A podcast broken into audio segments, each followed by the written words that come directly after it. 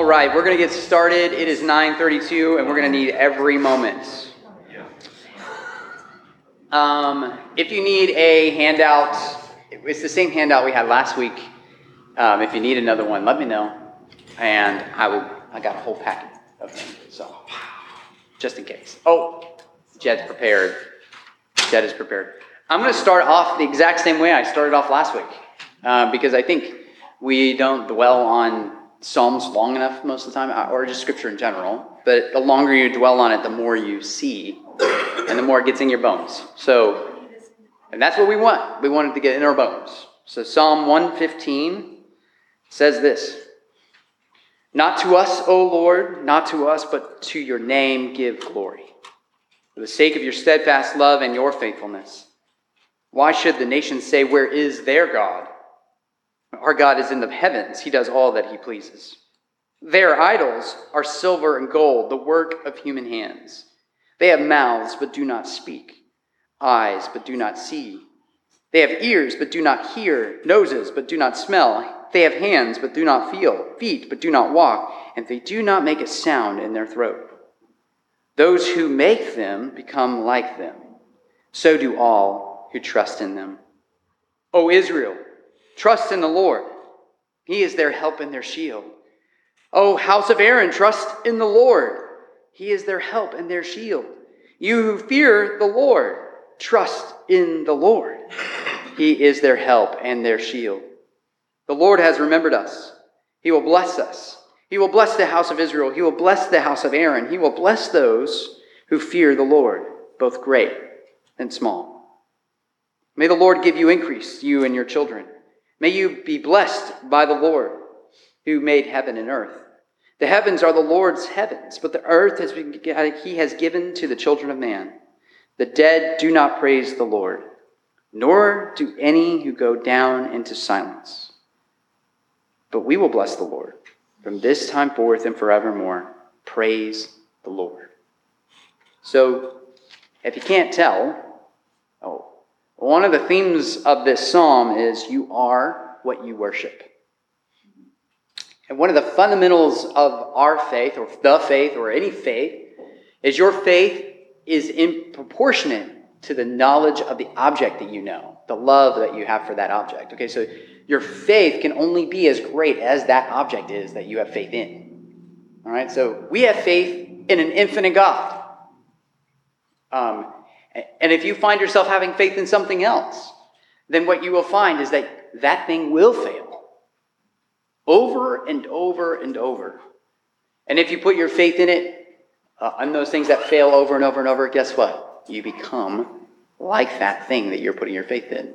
The object of our faith is the how far our faith can grow, is how much our faith means anything whatsoever. I'm trying to find like there's an actual like phrase, uh, but you are what you worship. Think about it. You are what you worship. Psalm 115. Today we're talking about worship.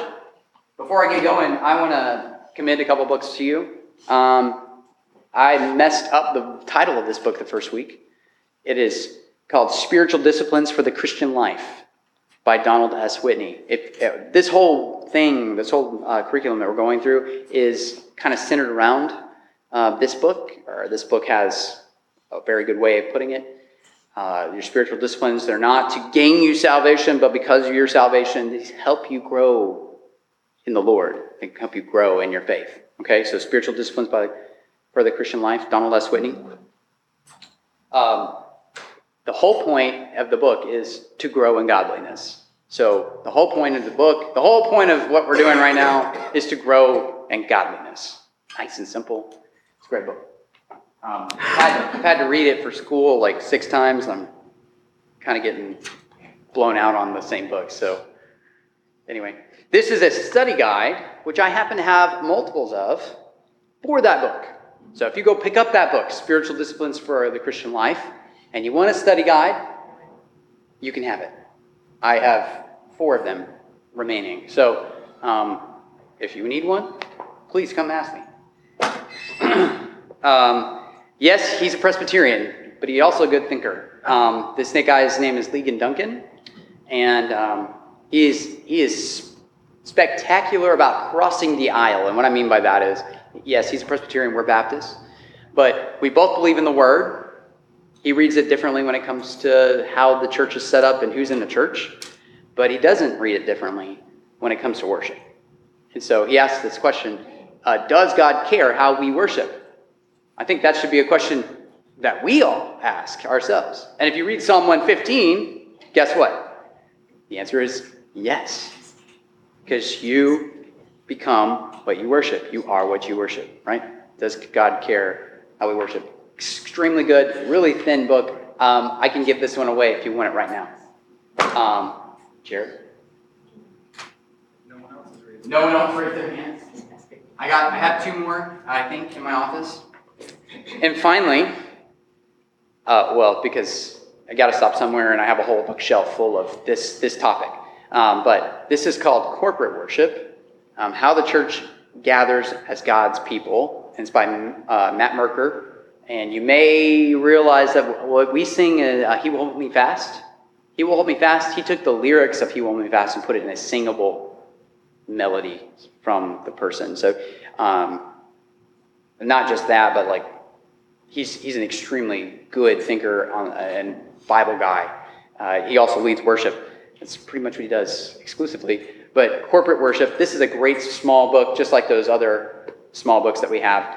Um, and uh, I will part with it if you really want to read it. Uh, it's a it's only it's only 152 pages or thereabouts, and it's really big, big letters and big margins. So it's not really 152 pages as far as some other books will go, but great book, great resource. That's all I have. Um, uh, if you want one of those and you don't have the money for it, come and talk to me. I may or may not be able to get the hookup. First two are Hoopla. What? First two are Which ones? the spiritual discipline. Great. And the study guide. Awesome. Both. It's killer. Hoopla is the library, the public library app on your phone. So if you can, if you have a public library account, you can get into this app and you have a whole bunch of free books, free audiobooks, and you can devour them quite quickly if you don't watch any TV. Or if you drive. Or if you drive all the time, like Jared. Um, all right, so last week we started this lesson, and it's called All of Life Worship. All of Life Worship. We established two things right at the, right at the beginning. Was we worship God for as the. I'm going to start from the beginning. The beginning. Uh, that the that worship is the central pur- purpose of our lives. Can you tell that I'm not quite awake?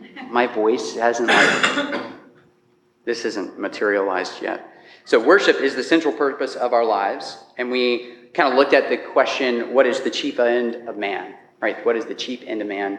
It is to glorify God and enjoy Him forever, right? And we talked about how that relates to worship. And those four words on the very front of your notes are where we looked at them uh, appreciation, adoration, affection, and subjection, or if you prefer, submission. But then we talked about uh, why do we worship God? One, He's the creator, and number two, He's the redeemer. So He's not just, He didn't create us, He didn't set it and forget it like the deist. He, he created all things, and He's intimately personal with His creation. He's both, right? And so we worship Him. And then we have three central concepts to worship, which were homage, service, and reverence, right? Homage or um, submission, literally to bend, some, bend oneself over at the waist, to bow. Um, service, literally mean to serve, uh, because we serve a king, uh, our king of everything. And reverence, keeping God's commandments, walking in his ways, turning from evil and serving him. And that takes us to where we were right as we ended. We were talking about the means of acceptable worship, right? The means of acceptable worship. And the two aspects of that were revelation and redemption. Okay, revelation or redemption. Revelation, not the book. The book does describe quite a bit, but revelation, as in all of God's word, and redemption, particularly the Redeemer, uh, Christ Jesus. we're going to reattack from the very beginning of that section. And the reason why is because we did not do it justice the first time and only gave five minutes to it. So let's talk. Uh, this is letter B, number one. God has revealed himself through his word, right? Finally and completely through his word. And in the Old Testament, God at Mount Sinai set forth in great deal, detail the pattern of acceptable worship. And he did so in such a way that was a lot of you shalls and you shall nots. You do do this, don't do these things. And we came to this, this passage in Leviticus, Leviticus 10, 1 to 3. And if someone would be so brave, um, not Rex, because Rex read it for us last time, uh, and to read us Leviticus 10, 1 to 3, that would be great. Awesome. Thank you, Sharon. Then Nadab and Abihu, the sons of Aaron, each took his censer and put fire in it, put incense on it, and offered profane fire before the Lord, which he had not commanded them. So fire went out from the Lord and devoured them, and they died before the Lord. And Moses said to Aaron, This is what the Lord spoke, saying, By those who come near me, I must be regarded as holy, and before all the people I must be glorified. So Aaron held his peace. Thank you.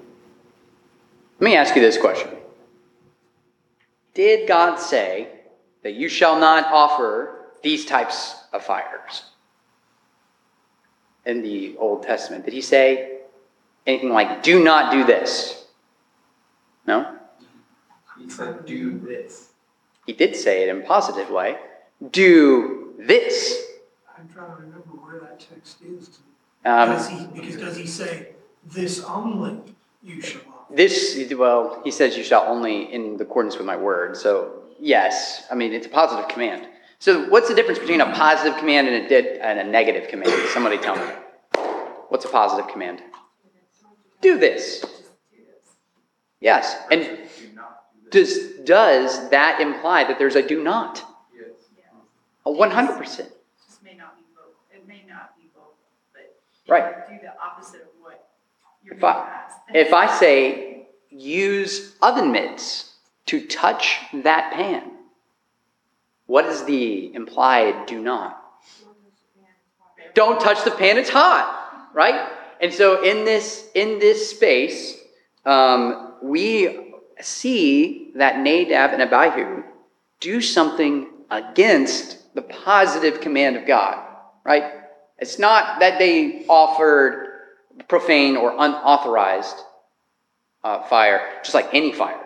It's the fact that they did it without being authorized to do it, right? Without positively being forced or positively being uh, told to do it. Uh, Not being positive of the chronology, since there is a lot of recapitulation. Yeah, especially in Leviticus. Uh, Exodus thirty verse nine, God says, you shall not offer unauthorized incense. Unauthorized incense. Okay. So that's a that's even more direct. Don't do it, right? Yeah, it's a negative command. It's a negative, negative, negative, right? Do not offer unauthorized, so therefore authorized, only authorized fire, right? You, you can't can't get away with what they did. And what did Nadab and Abihu suffer? They suffered death. Yeah, I'm. Yeah, I'm bored. Yes, thank you. Um, I can't say it as well. The let me ask you this: There's another Old Testament text in which God does something very similar. What is it, or what what what's the story? New Testament. Old Testament. He touches the ark. Ah, Oh, What is it? The dude. Uzzah. What what what? Who is Uzzah? I didn't find it. You got a favorite. He's bringing the ark back from the Philistines. He was. He was bringing the ark back from the Philistines. And was he a priest? Was he authorized to touch the ark at any level? No, apparently not. But you're right. Why? Because he touched the ark to steady it, and instead of letting it fall and hit the ground, he uh, he touched it, trying to steady the ark, thinking that it was the right thing. In reality, it just shows the pride of his heart, saying that I can save this, and the ground is more profane than me touching it. The ground didn't commit sin, and is not as profane. So R.C. Sproul makes it this way How dare he think that he was better than the dirt that that ark was going to fall into? Right? You gotta, gotta think about gotta think about how this is out, how these things are put out in front of us.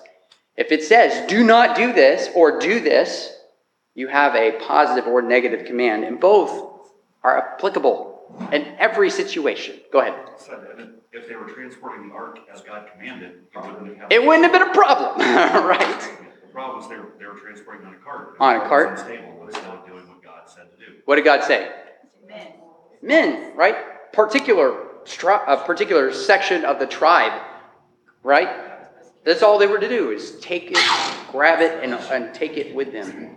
But yet they, they decided to take up, he- or Uzzah decided to steady the ark in a way that was profane, unauthorized. So we have to be careful about what we're doing, um, because, that, It's also a reflex action probably. but yes, and that's a desire of the heart problem. Well, it's a subconscious reflex that you don't think about, which, as you said, if they had done it the right way, you would not have been in that situation in the first place. But going to your reflexes is always dangerous too. Yes, absolutely. Especially when your when your reflexes are not trained to be, in this case, godly. So we uh, see that there there's a a like a positive command from the Old Testament and a negative command on how to worship God. In the New Testament, there's the same. Right? There's these statements like in 1 Timothy 4:13. Paul commands Timothy to devote himself to public the public reading of the scriptures, to exhortation, to teaching. He also says, um, uh, preach the word in and out of season, right? He, al- he also says in 1 Corinthians, do this in remembrance of me in the Lord's Supper, right? He also commands us in Matthew 28, go therefore and make disciples of all nations, baptizing them, right? So we baptize. Uh, those, these, these are positive commands from God, and they are particular things that we should devote ourselves to, right? Not just because Timothy is a pastor should he devote himself to these things. He is a person of the Lord, right? He's part of God's family, so he should devote himself to these things. And Ligon Duncan, in his in this in that book Jared had, um, he writes that when we gather for corporate worship, we should read the Bible, right? Devote yourself to the public reading of scriptures. We should hear the Bible. What is that? The preached word, right? We should be listening to what God has said. Pray the Bible. Why? Because God has said, pray without ceasing. We sing the Bible. Why? Because it says, sing psalms, hymns, spiritual heart, songs together with your hearts with thankful. Oh, yeah, something like that. I messed that up. Um, but that's Colossians 3 16, if you really wanted to read it, and Ephesians 4. But the whole point is that we are to do what the Bible has commanded and not do what the Bible has forbidden, right? Or, yeah, not do what the Bible has forbidden. I'm all sorts of messed up this morning. I apologize. The whole point of being, God alone determines how we worship Him. God alone. Is there any thought that you have in your head that is on par with God's thoughts? Anything in your heart that is as pure as what God has in His? No. And so, therefore, we must be led into worship in a certain manner. We're led by God, for God, for the glory of God, for the creatures of God, for all of these things, so that they might see His glory and His glory alone. This is men's, what, what, and we talked about this last week. We had two principles the regulative principle, which is what we're kind of talking about, um, and the normative principle, which is the not the opposite, but something slightly different.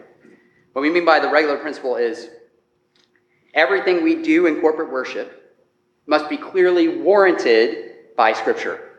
It says, pray continuously, pray without ceasing. We pray. It says, sing to one another. We sing. Says, baptize. We baptize. It says to take the Lord's Supper. We take the Lord's Supper. You, you see where I'm where I'm going? These are all positive commands. And how long do we do that on a weekly, on a weekly basis?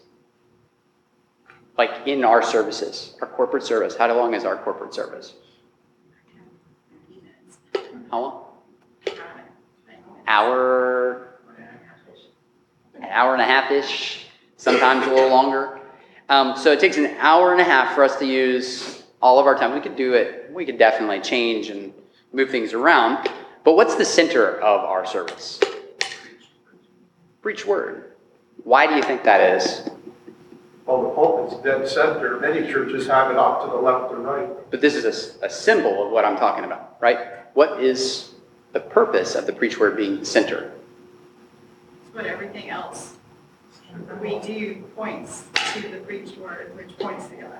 Yeah, So all of the other actions, the singing, the praying, the Lord's Supper, like everything else centers around hearing the word, preaching the word. so Right. that It all brings glory back to God, which is the center, which should be the center. yeah, it's almost the. f- I, I've thought about it this way before. It's the fullest expression of worship.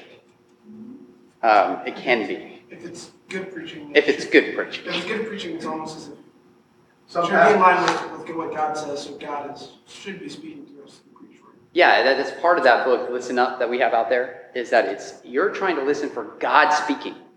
All right? And where the preacher is in line with what God is saying in the word, then you know that God is speaking. Does that make sense? That's a, it's a harder concept to, to think about, but there are parts of, of this that you've got to be, it, it's a two way street, right? Preaching is not one way, it's two way. It's you, on you to listen, and you to listen for the, the word of the Lord, and also for the preacher to preach. Both are acts of worship. And so both are commanded uh, to in, in the preaching of the word. Now, what was what were you going to say? some pastors have advocated that the sermon should be very first in the service so that your response is music and song and, and response from the, from the congregation. It's an interesting thought, but we we would believe that it's the center and the most it's the pinnacle, like a, a story almost. You think like a storyline? Does a storyline start with the big thing? No, It leads up to. it leads up to it. And so while some pastors do that, it's Some very few. Very few. Very few. So we have the regular principle says by positive warrant, right? We have warrants in scripture, so we're going to do this and do this only. The normative principle says whatever is not prohibited by scripture is permissible in worship. Okay? So whatever is not prohibited by scripture. What's something that's prohibited by scripture that you should not do in worship? Worship other gods. Worship of their gods. What was that? A woman preaching. A woman preaching the word. You're correct. That would be impermissible by the normative principle. Making graven images.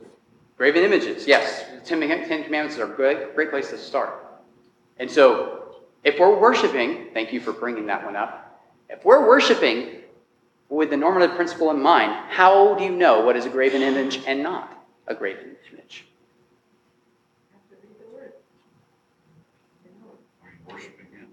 What? Are you worshiping it? Are you worshiping it? Yeah, but what is the graven image? Because the graven image is not just a sketch, right? It's not just that. It's the idea of making the idol, right? It's idea of this is how I worship God. And it's not subjected to scripture. So we, we want to subject all of our thoughts, all of our hopes, all of our dreams, all of, all of the things that we have to God and to his word. And that especially goes for corporate gatherings, where it should be all about him and not about anybody else. Does that make sense? Are you, it sounds like hmm? you're saying, just wanting to make sure I'm hearing you right, that um, if we're not careful, the cer the way we worship can itself become the graven image. Absolutely.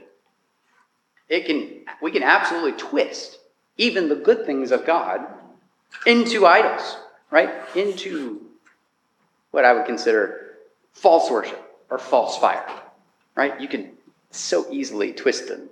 Um, We've now, always done it this way, so we should keep doing it that way. thank you so much for saying that. We've always done it this way. We're going to keep doing it that way. With no Is- comments to the law. Is not an answer. I've heard that called the seven last words of the church. The seven last words of the church. Wow. We've always done it this way. But we've always done it this way. But, yeah. Okay, well, This must be, this could be an extreme view of it, but we could actually be worshiping the music, yes, worshiping The pastor. the pastor.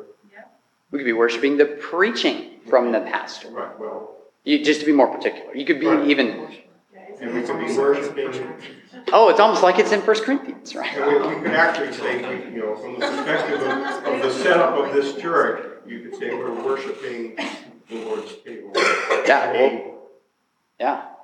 a wrongful way. We could even say, um, and this is where you kind of, where we where we divide from the Catholic Church. Okay, the Catholic Church says, and a lot of even some Protestant denominations would say this, um, that the liturgy. Does anybody know what the liturgy is? It's how you worship, right? The order of worship, the how you worship, what you're doing when you worship. The liturgy itself is a sacrament. Okay, does anybody know what I mean by sacrament? Imparts grace. Imparts grace to the hearer. Right, thank you. And so it is not a sacrament just because the way you do worship. It is absolutely a means of grace, but it's not sacramental in the sense of you can be passive and it's changing you. Does that make sense? So, for instance, my Anglican friends who who love the smells and bells, as I like to put it. They love the smells and bells. They would actually feel at home in our church in just a little, like mostly, because we have a defined liturgy. Not because we're doing it like they do but because we have a defined, it's definitive, right? We go through a flow, uh, an idea. We go by what the word has done. Uh, and that, that, that being, um, that flow being uh, creation, fall, redemption, consummation. Okay? Creation, we worship our Creator, right? We worship Him in spirit and truth for who He is. And sometimes we have to say very directly, the Lord Almighty reigns, right? And so we should be saying that all the time, but we lead our services with His Word and we say, He reigns, right? And then we go into uh, fall, which is our, por- our portion of like confession.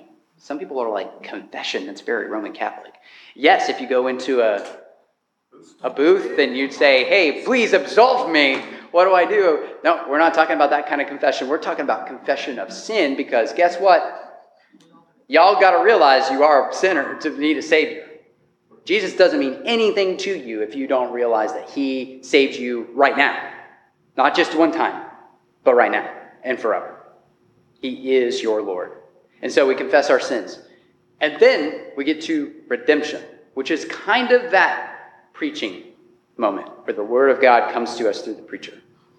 There's a couple other portions of it. And then we have consummation, which is baptism or the Lord's Supper and singing in response to the sermon, right? And the consummation meaning uh, we're seeing a, a foretaste of redemption, right? The foretaste being the Lord's table, where we'll all be at the banquet table with the Lord, and He will be uh, unfurled in His majesty, and we will see Him and become like Him. Okay, so consummation. That's kind of like our narrative arc. Okay? So if you're ever curious, that's where we are. You might ask yourself, why does this fit here? Why does it not fit here? Don't bother yourself too much with it. But if you want to know, come ask me. We'll, we'll talk. Um, so normative principle. It's really hard to do the. It's really hard to keep the normative principle when when you don't know when it's becoming prohibited or not. Does that make sense? It's almost like well, it's not prohibited directly in Scripture. I don't. I'm not sacrificing my baby to Moloch, right? And therefore, I can do whatever else. Uh, no, there's still positive commands to be done. I don't want to belabor this, but we follow the Protestant creed of sola scriptura here, which means scripture alone. That doesn't mean it's the only, I didn't say solo scriptura, only scripture was what that means. But scripture alone is our, our guide to faith and practice. And we, we abide by what it would consider a loose understanding to Jed's, to Jed's uh, understanding to the historic regulative principle. So we are very close, but we plug things in. and we use lights. Um, those kinds of things. Those are, we're close. it hurts sometimes. So, worship in corporate gathering is also a discipleship tool. Why? Because this is where you get the most probably concentrated form of the word, right? You get an hour and a half of the word, and with his people. It's not just by yourself, but there's something about being with his people outside of being commanded that shows us how to approach God um, at every level. So, it's a discipleship tool. All right, that's uh, God has revealed himself first through his word. Number two, he has revealed himself supremely in his son, Jesus Christ. And we see this in Hebrews 1 and 2. We talked about this for 39 weeks. Christ Jesus, our Lord, is the pinnacle, the center, the everything about our worship. Without him, there is no worship. Not true worship of God. God in the temple, right, when he set out the temple, he said that this will do for a time. Uh, he didn't say that directly. He, he did it with the things that he instituted. For instance, how many times did they have to go and offer for their sins? Offer sacrifices for their sins? Every year. Every year, Yom Kippur, right? Like that, they had to do it, right? And the reason why was because God had set up the system so that they would be reminded that they are sinners and that God had done all this for them to save them from not just Egypt, but from themselves, right? But it was still just a shadow, right? It was still just a shadow to come. And the book of Hebrews is very clear on this. God, Jesus is the pinnacle of all of our worship because he is the pinnacle of God's plan. He is the point. He is the substance and he is the truth of all that God had for all of his people from all times. So Hebrews 1 and 2 just says this. Long ago, at many times, in many ways, God spoke to our fathers by the prophets. But in these last days, he has spoken to us by his Son, whom he appointed the heir of all things, through whom he also created the world. Why do we worship Jesus? Because he's everything. He is the point, he is the substance. And that all things that he might have the preeminence. 100%. But I'm not going to belabor that point. Uh, we do this every week. Just focus all of our all of our worship on Christ, what Christ has done, what Christ is doing, what Christ will do, and so we move on. Christ, uh, God has revealed Himself third through creation, and so this is generally called natural revelation or general revelation. Um, we're talking about this in uh, our Bavinck study right now. Is what general general revelation is, and Basically, you can sum it up in Psalm 119.1. The heavens declare the glory of God. The sky proclaims his handiwork.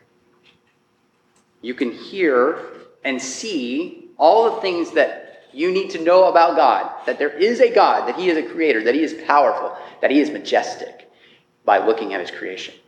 One thing you cannot see is Christ. And you need that second half, special revelation, to know him right? Um, and then number four, God has redeemed us through his Son, Jesus Christ, which we were just talking about. Christ's death is the ultimate sacrifice provided by God to cleanse his people from the defilement of sin. Christ's death also consecrates or makes, makes holy to himself his people to himself in a relationship of heart obedience. We do not and cannot draw near and engage, engage with God on the basis of our own merit, but on the finished work of Christ's death and resurrection. So if we are in Christ, we can approach God with the assurance that our sins have been forgiven and that we have been reconciled to fellowship with God. Without Jesus, there is no true worship. Right? Without Jesus, there is no true sacrifice. Without Jesus, we cannot be reconciled to, reconciled to God. And that's the point. That's the point, not only of this, but everything else. We must be reconciled to the Creator of all things for us to have eternal life, for them to have eternal life. Whoever's out there who needs Jesus. Why do we go and do evangelism? Because everybody needs to know about the guy and, the, and God Himself that redeemed them. Everybody needs to know that there is a Redeemer for their sins, for their plight, not because they need to have a better life, not for health, wealth, and prosperity, but so that they might have eternal life with Christ Jesus, our Lord. Right? He is the only way. He is the only truth. He is the only life. David Peterson puts it this way Fundamentally, worship in the New Testament means believing the gospel and responding with one's whole life and being to the person and work of God's Son in the power of the Holy Spirit.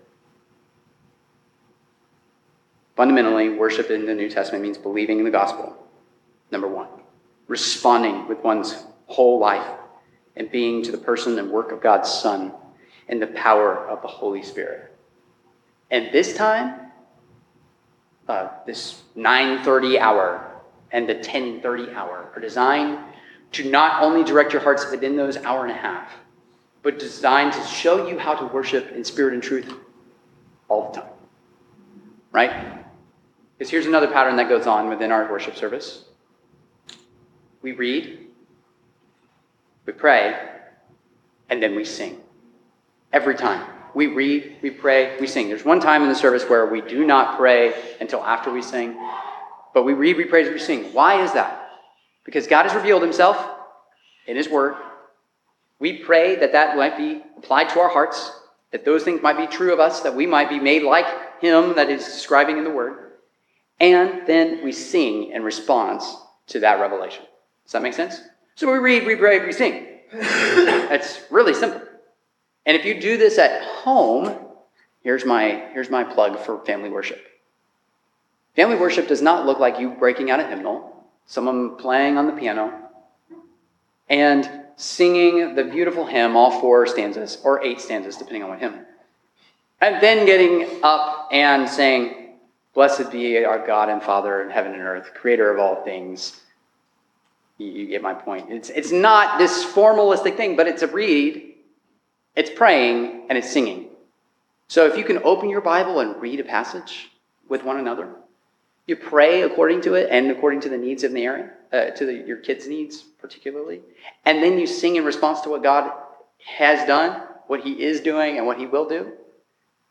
Family worship can take five minutes. It doesn't need to take forever, but you will see that shape your family. When it revolves around the Word, you can actually say with truth that your kids won't go, Daddy, you don't do. You can actually say, God says, Thou shalt not have any other gods before me. What you're doing is making that a God. And he will understand, or she will understand.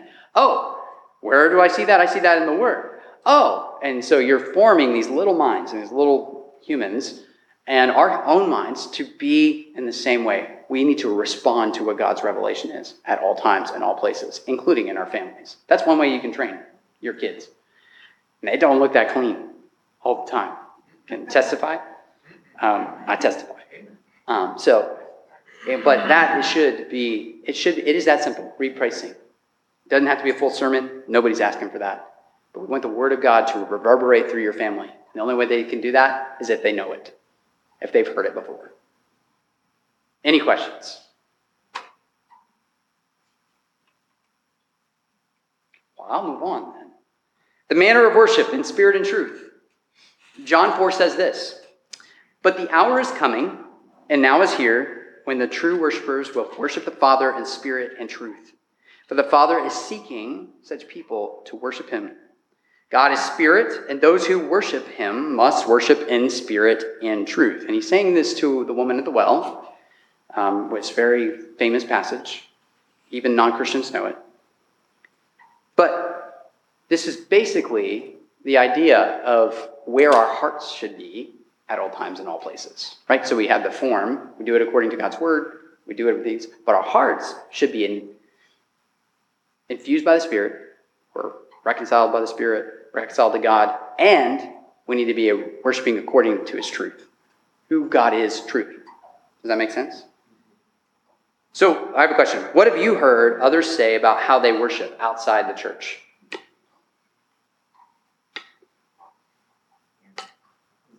Not about the building. It's not about the building, and they're right in a lot of ways.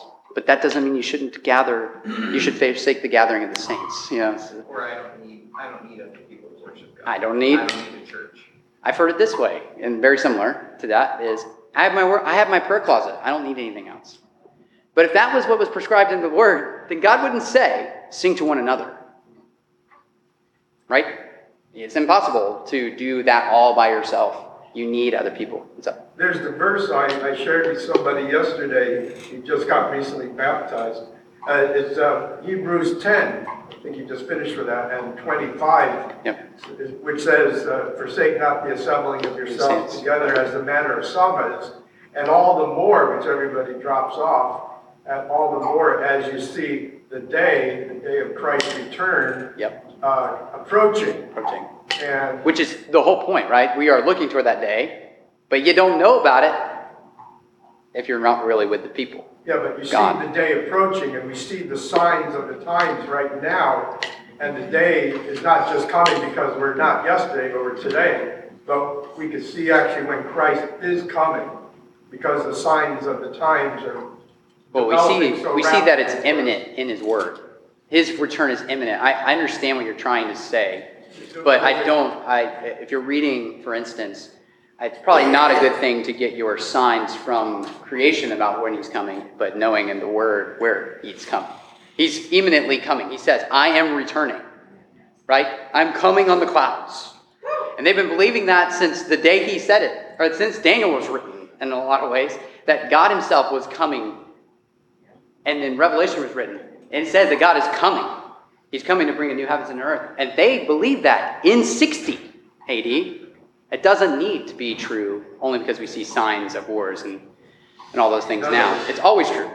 Always true. He'll come like a thief in the night. He'd come like a thief in the night. one will know the time is coming. If you're in He doesn't even know. darkness- He didn't know. If you're in the darkness, you'll be in the thief of the night, but you're of the light, so you should not be surprised. No, no, no. The, the point of that whole thing is to be ready in the imminent return of Christ. Ready right now.